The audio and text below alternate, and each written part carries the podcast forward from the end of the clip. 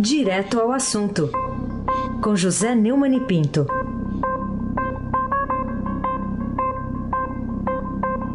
Neumani, bom dia.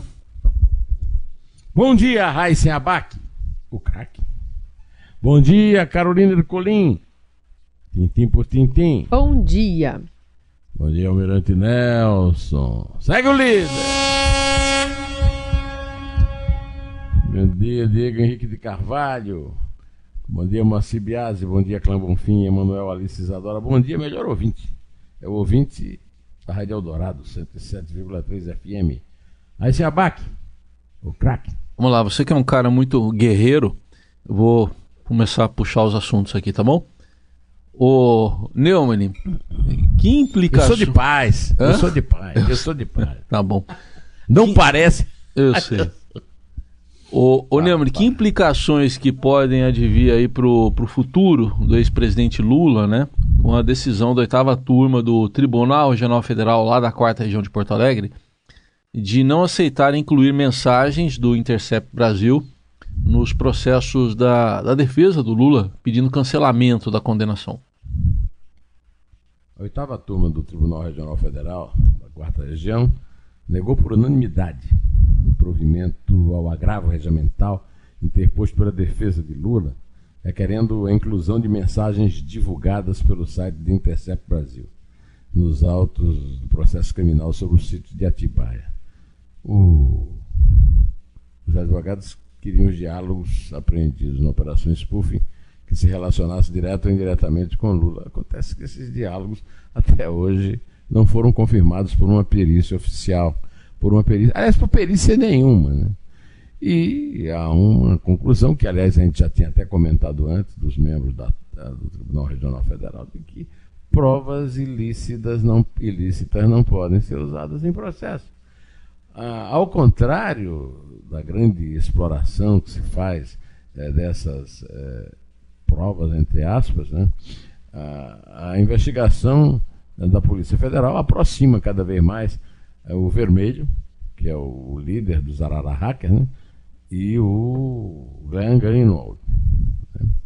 Então, eh, cada vez mais fica claro que a, a prova não vale, é ilícita. O, o desembargador João Pedro Abreu Neto, relator do processo, diz que as correspondências foram obtidas por meio de interceptação de mensagens trocadas em ambiente privado por autoridades públicas sem devida autorização judicial, o que torna o material imprestável como prova. É, é o que nós temos falado sempre aqui, né? Aliás, estou falando e o eco está vindo, viu, homem? Tira aí, por favor, o eco.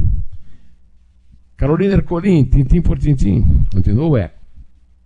Enquanto ele vai ajustando aqui, né, Mani, eu vou fazer a pergunta para você. É, a gente tem aqui a manchete do Estadão destacando Aras, né, sendo confirmado pela PGR e prega correções na Lava Jato. E a grande questão, né? Claro que a gente viu um Aras muito polido, muito hábil nas palavras ali na CCJ, mas o que, que você acha que de fato garantiu ao subprocurador da República uma vitória tão fácil lá no plenário do Senado, 68 a 10? 68 a 10, não se esperava algo tão elástico, mas eu tinha avisado já aqui algumas vezes que ele seria aprovado, porque ele consegue ser, transmitir pelo menos a ideia de que é um Maria vai com as outras. Né? Ele eh, se é, como é, chamava Zelig, um filme do Woody Allen, em que o, o personagem se adaptava sempre a- a- ao interlocutor, né? É, se transforma, era uma coisa meio elástica, assim é o comportamento do Aras, né? O, como você disse, o Senado aprovou por 68 a 10, depois de uma eh, sabatina em que ficou.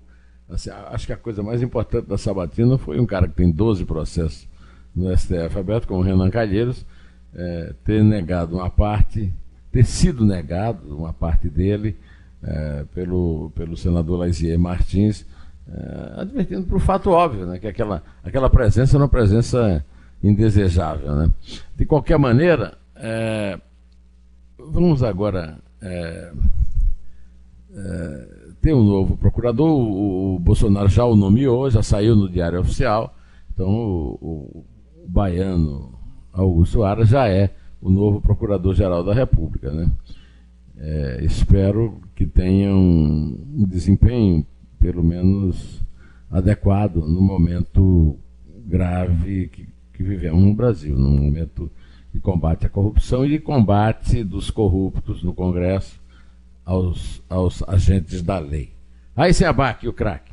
Ô Neumann, agora a sabatina dele lá, do Augusto Aras, durou mais de cinco horas. E o que, que chamou mais a sua atenção lá nessa sabatina na Comissão de Constituição e Justiça do Senado? Eu defendi muito ardentemente é que o Bolsonaro ter nomeado Aras, porque ele nomeia quem ele quiser. Né? Mas nunca tive esperanças de uma grande atuação do Aras, ao contrário. Eu tenho informações muito frescas lá na Bahia, gente muito confiável, que fala exatamente de um, um cara festeiro que gosta de agradar a todo mundo e que é envolvido demais com a política. Não é uma questão do PT que fez, é envolvido demais com a, a política e a política está envolvida demais com corruptos para que faça uma boa gestão. De qualquer maneira, eu já disse que a gestão será cobrada pelos fatos, pelos atos, e não pelas palavras, já que ele é um, um, um grande enrolador. Eu até, é, ontem, no meu comentário na TV Gazeta, eu lembrei que um grande jurista, o Geraldo Brindeiro, lá de Pernambuco, ficou conhecido como engavetador geral da República por ter engavetado tudo que pintou na mesa dele no governo Fernando Henrique, que o nomeou. O Aras, pelo que eu senti, no que eu vi na, na, na sabatina, é o ensaboador geral da República, né? um peixe ensaboado. Né? É, nesse momento em que o combate à corrupção precisa de apoio, um PGR afinado com políticos e partidos é o pior que poderia acontecer, mas ainda ficou ainda mais grave quando um senador homossexual o abordou perguntando se ele era doente, porque ele assinou, o Aras, assinou um documento aí dos evangélicos é, nesse tom. E ele respondeu que leu, assinou sem ler. Pelo amor de Deus, o cara vai ser Procurador-Geral da. Eu não assino nada sem ler, agora o Procurador-Geral da República assina um documento dessa importância sem ler. E isso passou lá na boa, lá, né? Porque ali, naquele, naquele plenário, muito pouca gente não assina documento antes de ler, né? Vamos ouvi-lo, por favor, Almirante Nelson. Os meus respeitos à Vossa Excelência, à vossa família, aos vossos filhos, que são tão iguais quanto os meus, de hipótese alguma. E nem, e, que, e, e nem acredita em cura gay também. Me permita complementar. Você acredita porque que assinou o documento? É, para agradar o outro lado também, é para conseguir essa quase unanimidade que ele conseguiu. Deus nos acuda. Carolina Ercolim, tintim por tintim. Quais as perspectivas da votação do recurso da defesa do ex-presidente Lula, questionando aquela imparcialidade de Sérgio Moro na decisão do Supremo, iniciada ontem, já com o voto negando né, o, o relator da Lava Jato, Edson Fachin? É, o Edson Fachin é o relator, é o primeiro que vota, e, e o voto dele foi como se esperava contra. Ele tem sido coerente nisso aí. Eu só me lembro de um voto do, do Fachin, que foi no Tribunal Superior Eleitoral, em que foi surpreendeu todo mundo com um voto mais condizente, digamos, com o fato dele ser um antigo militante do PT. De qualquer maneira, como ele foi o único a votar, ainda faltam 10, como diz o Felipe Recondo no seu livro, cada é, ministro do Supremo é um Supremo, negando o princípio fundamental do poder do Supremo. O Supremo só poderia ter o poder que tem se só decidisse de forma colegiada. Mas não, nunca decide de forma colegiada, é cada um por si e Deus por ninguém, né? O, o, o votou contra o recurso, mas isso não dá para é, fazer previsão nenhuma, porque os outros 10 ainda vão votar, né? a reunião está marcada para hoje, vamos ver se vai ter mesmo a votação. E o, o, a sessão foi presidida pelo Fux, encerrou o julgamento e anunciou prosseguimento para hoje. Né?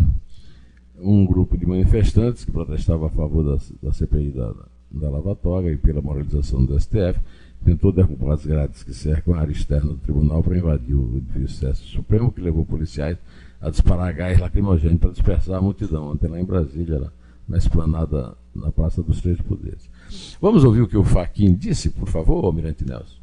Não se questiona nesses autos a regularidade da fase probatória, até porque, nos termos da jurisprudência desse tribunal, a colaboração premiada não constitui por si só, como já disse e repito, meio de prova, mas sim meio de obtenção de prova. Ou seja, tanto a regra geral do Código de Processo Penal quanto a norma específica sobre colaboração premiada, que está na Lei 12.850, não agasalham com toda a vênia a pretensão ora veiculada.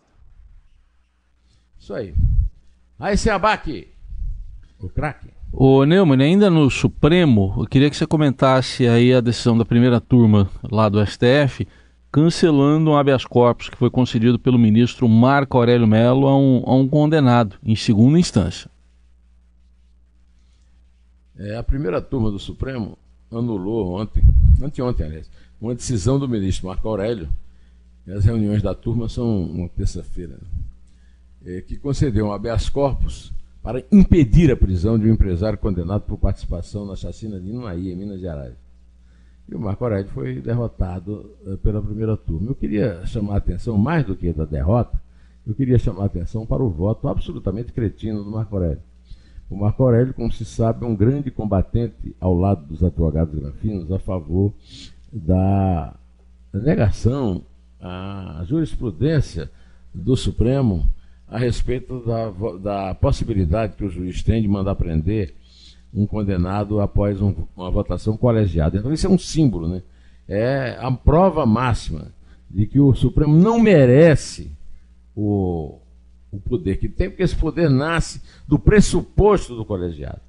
E o, o Marco Aurélio, o, o Ricardo Lewandowski e Gilmar Mendes são os zeros e vezeiros em desafiar essa norma, porque eles foram votos perdidos. Os votos perdidos são consagrados em, eh, nas posições de Rosa Weber, que sempre disse que o colegiado é que deve prevalecer. E ela tem consciência disso. Ela tem consciência de que o poder do Supremo parte do fato de serem 11 e então haver uma possibilidade de erro menor, de vez que, pelo menos teoricamente, de vez que a maioria que decide é, esse, essa, essa jurisprudência da possibilidade de prisão está sendo posta em dúvida pelo presidente, que é outro militante contra ela. Agora, o, o, o Marco Aurélio merece esse tipo de puxão de orelha, muito embora que isso não adianta nada. Próximo julgamento, próximo liminar que caiu na mão dele, ele vai dar isso. A, a melhor forma disso era, era restringir as decisões monocráticas e dar prazos para as vistas, como queria o senador Ariovisto Guimarães, e foi derrotado porque não teve os três quintos necessários para aprovar essa emenda constitucional. Carolina Ercolim, tintim por tintim. Bom, Neumani, vamos falar então sobre as consequências que podem ter essa promulgação da lei contra o abuso de autoridade. As manifestações de juízes também e promotores, né? Além de protestos de cidadãos ocorridas ontem, né? Diversos protestos, especialmente ali, né? No, em Brasília. Eu desconfio que o, o, o Bolsonaro é, já fez os vetos, já vetou os pontos que ele vetou, contando com a derrubada dos vetos.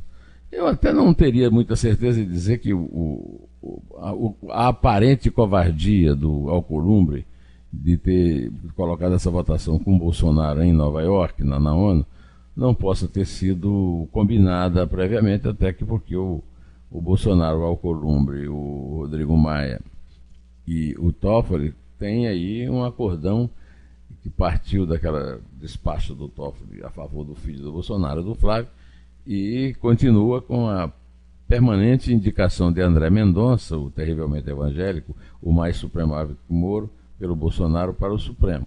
De qualquer maneira, os juízes e, e promotores estão dentro da democracia protestando contra, da mesma forma que tem especialistas a favor, especialistas contra. Eu sou contra a lei contra o abuso de autoridade, porque eu acho que esse item já é previsto na legislação e não precisava é, ser, vamos dizer, reiterado, né?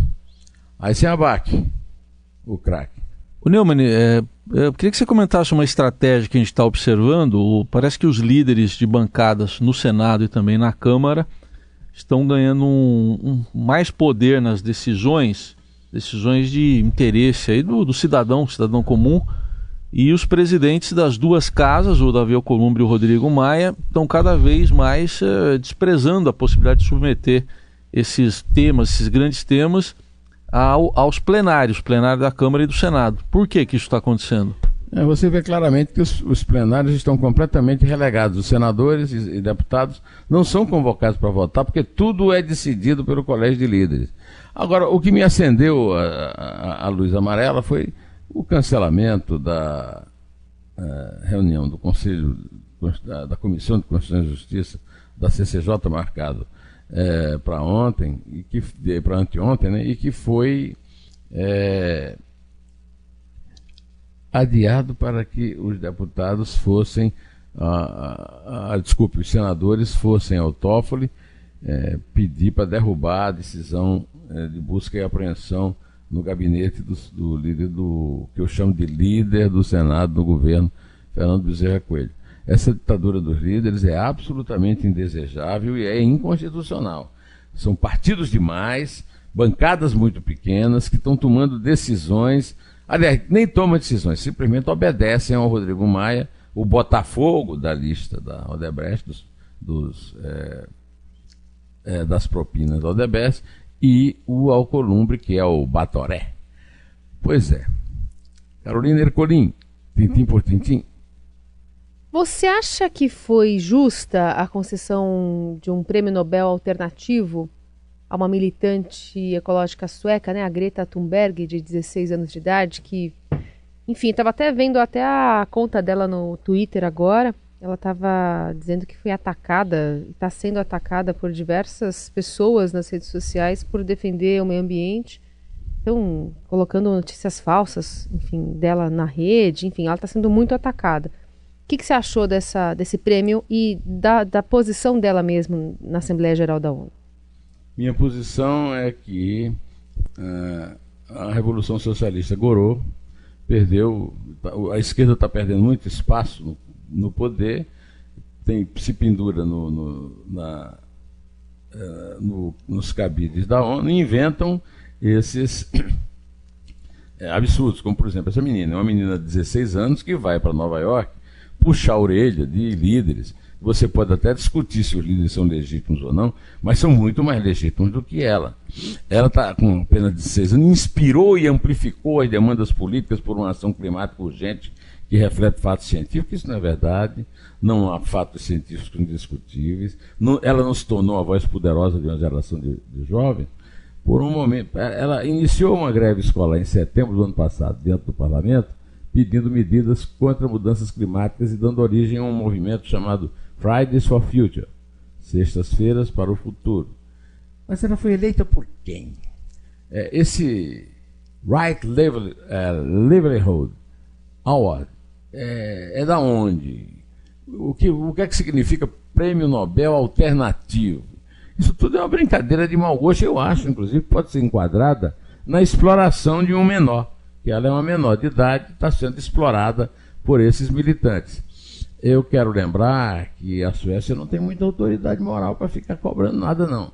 A Suécia ficou rica vendendo aço e peças para a máquina de guerra nazista enquanto a Noruega e a Dinamarca foram invadidas pelas tropas de Hitler.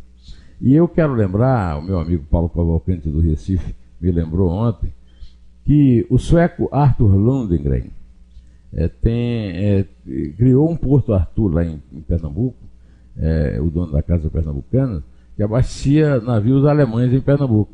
E como eu falei isso no meu vídeo do. Estou chegando nos 300 mil inscritos lá no, Estou com 295 mil, viu, Carolina? Lá no, no YouTube. O meu amigo Paulo Paulo Cavalcante, que eu sempre cito aqui, que foi ministro da Justiça do Sarney e que foi indicado por, pelo Tancredo para ser da Comissão dos Notáveis para preparar a Constituinte e por Dilma para a Comissão da Verdade. Lembro também que houve, na época da Segunda Guerra, campos de concentração no Brasil. Um desses campos é patrocinado pelo Arthur Lundgren, o, magnata sueco, cuja família Lundgren até hoje é, é, tem uma fortuna grande a administrar né, e, e, uma grande herança imobiliária lá no Nordeste. Eh, principalmente no litoral ali entre Recife e João Pessoa. Então eu, eu quero lamentar essa exploração dessa menina de 16 anos e essa arrogância dela de dizer que está sendo atacada na rede. Ela, tá, ela atacou os, os estadistas que foram escolhidos pelas sociedades de seus países para dirigi-los. Por que é que não pode ser atacada também? É, é, pelo fato dela ser menor? É, pelo fato dela ser menor, ela não teria autoridade nenhuma, só por isso, para ficar puxando a orelha de ninguém lá na ONU. Aliás, a ONU já devia ter acabado faz tempo. Carolina Ercolim, conta, conta quantos gols o Flamengo fez ontem no Internacional e o Palmeiras vai fazer hoje no CSA. Eu não sei. Você não sabe quantos gols o Flamengo fez no Internacional ontem? Ele fez três, mas quantos vai fazer? Ah, quanto vai fazer? A, a dona Greco, né? Silvia Greco falou que o Palmeiras vai ser campeão. Para ser campeão vai ter que fazer três gols hoje. No, Vamos no, ver no CSA, ou não? Então vamos lá. Três. Eu vou falar o número. Eu vou falar o número de jogadores expulsos do Inter. É dois.